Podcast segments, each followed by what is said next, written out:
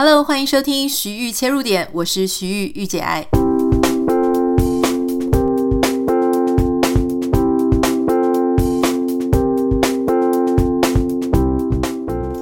Hello，欢迎你收听今天的节目。今天想要跟大家分享一个呃，因为这个周末嘛，我受邀两场。演讲，那其中一场是这个台北国际书展的一个线上讲座。事实上呢，原本因为我人在美国，所以在台北国际书展的时候呢，他们并没有邀请我去做实体的讲座，因为我没有办法回去。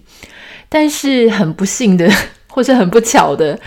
就是今年的实体书展呢，因为受到台湾的这个疫情的影响，哈，就是说他们也最后也是决定要取消，全部都改成数位的部分。那我自己之前的这个在家工作的出版社写乐，还有他联合了这个新经典，还有其他两间，哈，总共四间出版社一起来做一个线上的讲座。那我们的总编辑韩松林先生呢，他就问我说：“哎，Anita，你愿不愿意就是来？”帮助我们，协助我们来做一场作家的座谈。好，那他们当然也有邀请了其他的，例如说像詹宏志先生啦、叶怡兰小姐等等的。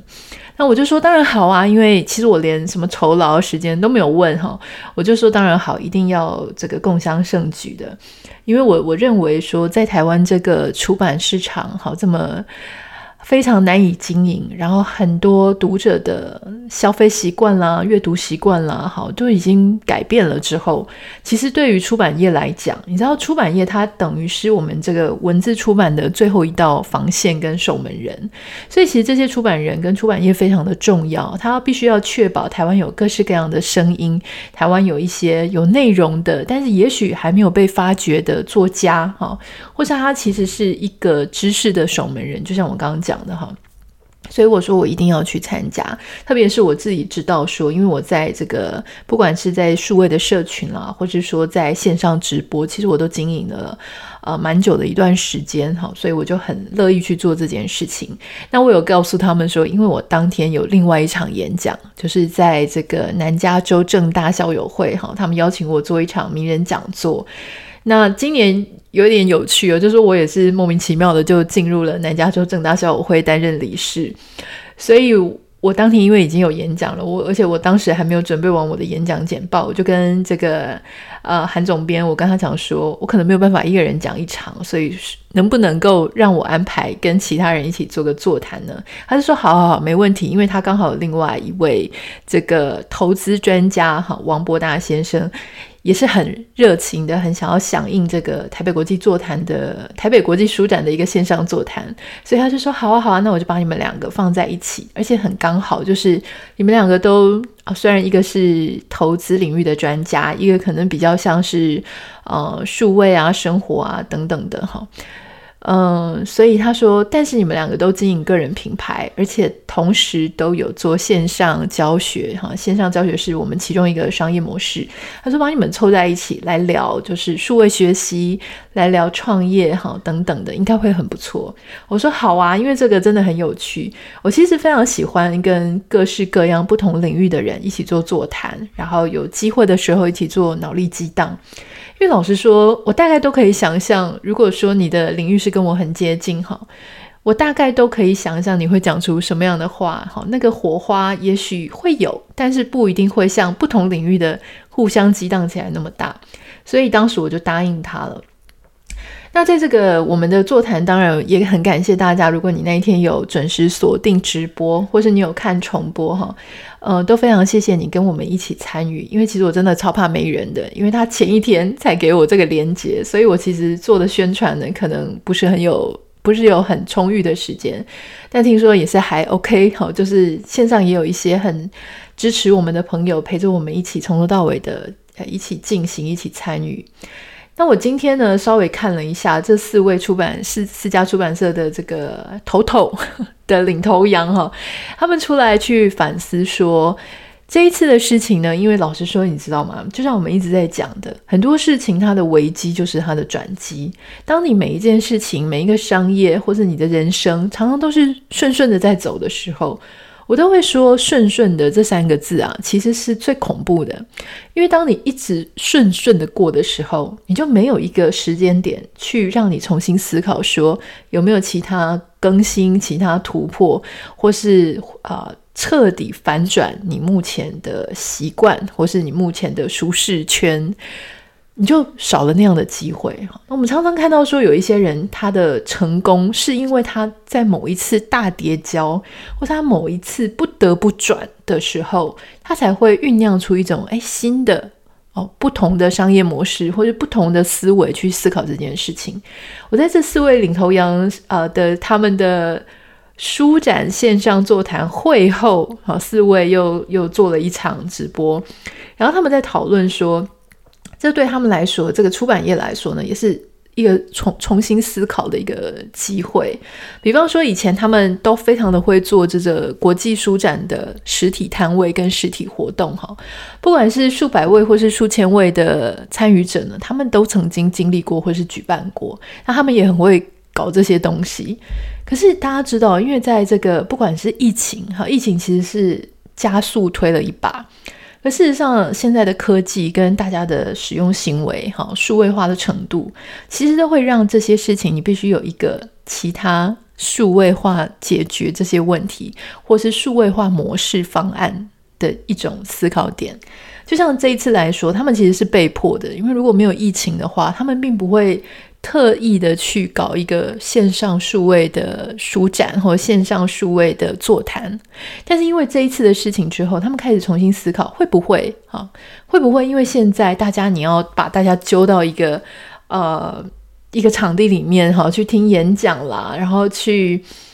呃，发表意见去买书呢，其实它有它的体验的优势哈，一个体验的感觉。可是事实上，这样同时它也排除了一些它不方便到现场，或者那个时间没有办法到现场。例如说，像海外的华人呢，或者是因为你自己工作上，好，就是你这个地区你的时间没有办法配合的人，他有没有机会可以透过数位的方式可以加入哈？那他们就开始在思考说，啊，这个可能是出版社一个很好的时机点。重新思考这件事情。我听到他们四位哈非常资深的这个领导人在开始重新思考这件事情的时候，我我觉得非常开心。因为老实说了，我自己在做数位的商业模式也是做了啊，算是好一阵子了哈，也也有好几年。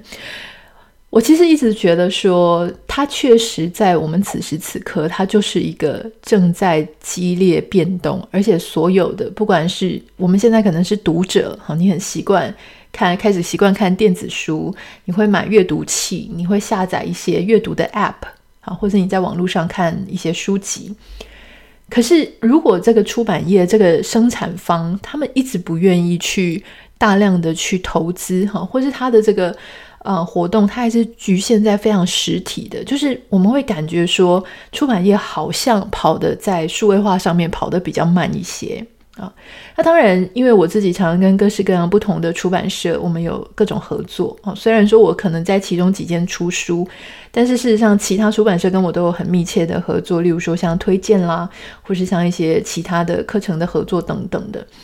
所以，嗯、呃。在好几年前，差不多在二零一二、二零一三年的时候，哈，我曾经做过台湾的某一家哦，数位出版，应该怎么讲呢？就是它也是一个做数位电子书的一个品牌跟厂商，哈。那他那个时候呢，其实我就觉得哦，因为我是负责那个行销的部分，那我就知道当时他们一直说台湾的电子书未来呢。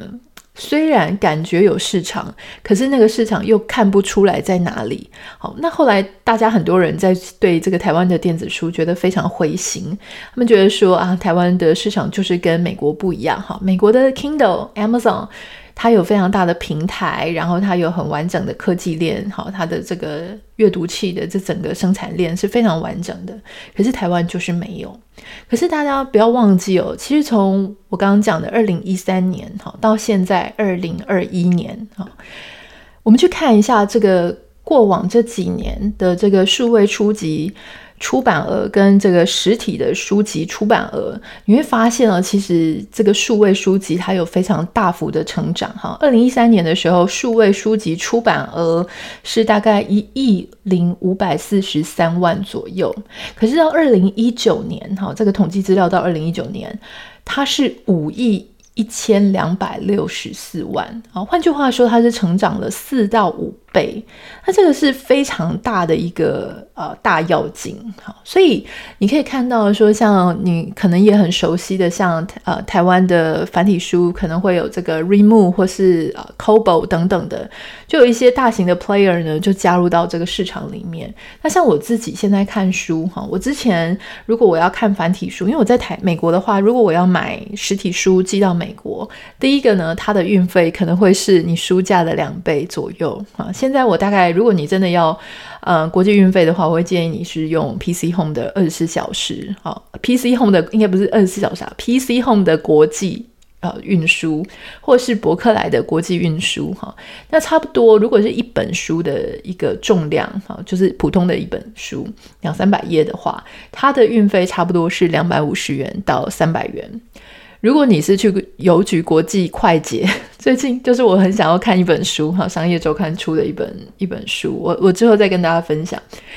我太想看了，但是你知道商业周刊那时候，我就跟他讲说，诶，他们有推荐我这一本，我说那你可以给我电子书的公关书吗？他说不行，因为他们没有这个电子版权哈。我就说啊，好吧，所以他就寄了实体书到我台湾办公室，那我请我同事把它寄到美国来，结果我同事呢就忘记提醒我，因为他可能也搞不清楚，如果说我自己在 PC Home 或是博客来买的话，那一本书可能差不多三百块左右。加上这个运费呢，可能五六百元，好，那大概六百元就可以收到。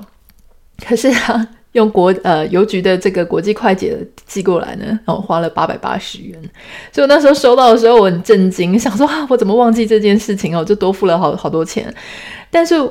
其实我要讲的就是说，如果你是国际买书的话，除非你真的非常喜欢这一本书，否则如果它有电子版的话呢，其实所有海外的华人都会非常。感谢这件事情，就是说，哦，我现在有一个阅读器，可能用 iPad 或是用这个 Readmo，哦，这个 Moon Ink 或是等等的，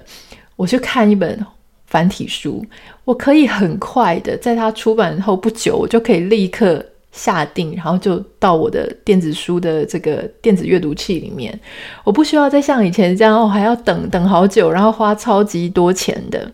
当我把这些科技上的门槛或是距离上的门槛都把它降得非常低的时候，哈，这个时候呢，其实它同样的反过来说，你整个市场上也会同样的活络过来。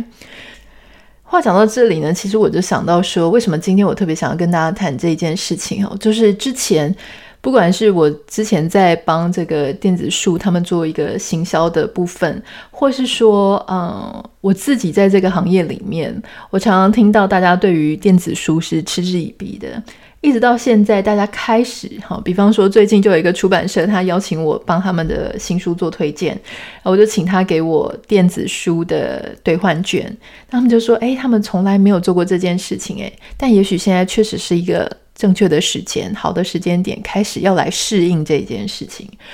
呃，当然，也许如果你是在高科技产业，或是你的产业已经数位化好多年了，你可能会觉得说啊，怎么这么慢？可是我觉得这个事情它并不容易哈，特别是你知道，出版业它被侵蚀得很严重，就是因为被网络、被数位这些资讯跟媒体，所以当。大家有一个出版人的一个呃 pride，有一个他们自己的自尊，有他们的自信跟自傲，在某一种程度上，他可能会更加的不愿意跟数位靠得这么近，或走得那么快哈，或是说去呃采纳他很多的一些一些不同的 business model。那特别是很多作家，他可能也是很资深的哈，他曾经在呃。就是实体上面的出版，实体上面的活动运作成功过，所以你要他去采纳一个新的、哈完全截然不同的一种生意模式、行销模式，还有啊他的利润的眼光，其实这件事情并没有那么容易。老实说，这个并不是整个出版业的问题，而是比方说运用在我们自己的生活上。当你有一个你很不喜欢的东西，或者你不太你很不屑哈，或者说你根本从来没有觉得它是一个呃撑头的东西，或是能够浮得上台面的东西，但是有时候哈，就是如果我们愿意用另外一个眼光看，如果我们愿意稍微敞开一下心胸，如果我们在某一个不得已的时间点，我们必须要跟这样子的一个。我们的固有的态度，或是我们既有的成见，say goodbye 哈，就是说再见。我们要去试着调试我们自己，让我们自己能够融入一个新的、不同、截然不同的环境哈。因为这个市场已经变了，你的消费者、你的读者，他们的使用习惯已经变了。你现在在沟通的，当然有一些世代，也许说四十几岁啊、五十几岁，他们是很习惯看实体书的。可是不要忘记，因为当我们一直想要向下扎根的时候，你没有办法期待这些十几岁啊、二十几岁的朋友们、哈读者们，他还跟你的读者习惯或媒体使用习惯是一样的。好，对他们来说，数位就是他们的出生的时候呢，他就是数位的呃原生世代，所以对他来说，也许电子书没有这么难以接受，家里要摆一大堆实体书，那才奇怪呢。因为现在哪有人能够有钱租这个能够放这么多书的房子哈？当然，在我的时代呢，我会觉得说，哇，我如果有一整面的书墙，好，那是多么多么棒的事情，是会让我非常心生向往的。可是，对于现在也许年纪更轻的人来讲，那个东西也许就不是一种什么样很有光环的事情。它就是好奇怪哦，就是你明明你明明一个电子阅读器里面你可以塞上万本书，你为什么要？就是全部都把它放在家里，那感觉好像你没有要把钞票存在银行，或是你没有要用虚拟货币，或你没有要用这个行动支付，可是你偏偏愿意一定要带着现金现钞去花钱一样的那一种违和感哈。所以我觉得今天是蛮开心的，就是透过这样子的一个经验跟大家分享说，或许。在某一些程度上，某一些时间点上，我们都可以去拥抱那一些我们并不熟悉、并不习惯的一些事情。或许那些事情呢，曾经还是侵蚀我们利润，让我们觉得很不开心、很不舒服，削弱我们的一些呃势力。可是，当我们把这个我们在跟这个世界互动，或者是当我们把市场哈变成一个类似无限赛局的一个概念哈。这样子的话呢，其实我们就会觉得说，只要能够留在这个竞争的场上，哈，只要我们能够继续啊、在这样子的一个市场里面生产里面，哈，我们继续发挥我们想要做的事情。因为对所有的出版人来讲，当然利润很重要，可是，一开始的初心，我相信是要把更多的知识，哈，更多元的知识，好的知识，把它用文字的方式传递给这个世界。那当你一直维持你这样子的初心哈，但是我可以因应这个市场上或者这个赛局上它的不同的变化，而来去做一些相对应的一些调整。这个时候呢，我让我自己可以继续的留在这个场上玩这场游戏，继续把我想要做的事情，就是把这个知识、有条理的知识、好的知识、丰富的知识、多元的知识带给这个社会。我相信哦，那样子的视野可以帮助许多的，不管是公司行号啦，或是产业哈，或者甚至是你把它运用在个人身上，只要我一息尚存哈。就是只要我继续让我自己能够留在这个场上，不管你要我做什么，不管你要我这个改变什么样的形态，不管现在的市场上变化成什么样子，我都不介意，因为我随时都面对好，面对这个不同的市呃市场，求新求变的，然后非常。与时俱进的一个态度跟观念，我相信这个不管是呃生意场上了，或是个人的生活上，都会是一个很好的态度。今天就要跟大家分享到这里。如果你有什么想要跟我分享的呢，欢迎你可以写私讯到我的 Instagram 账号 Anita 点 Writer，A N I T A 点 W R I T E R。当然也谢谢你帮我在 Apple Podcast 上面按下五颗星跟你的留言，非常感谢你。我们明天见，拜拜。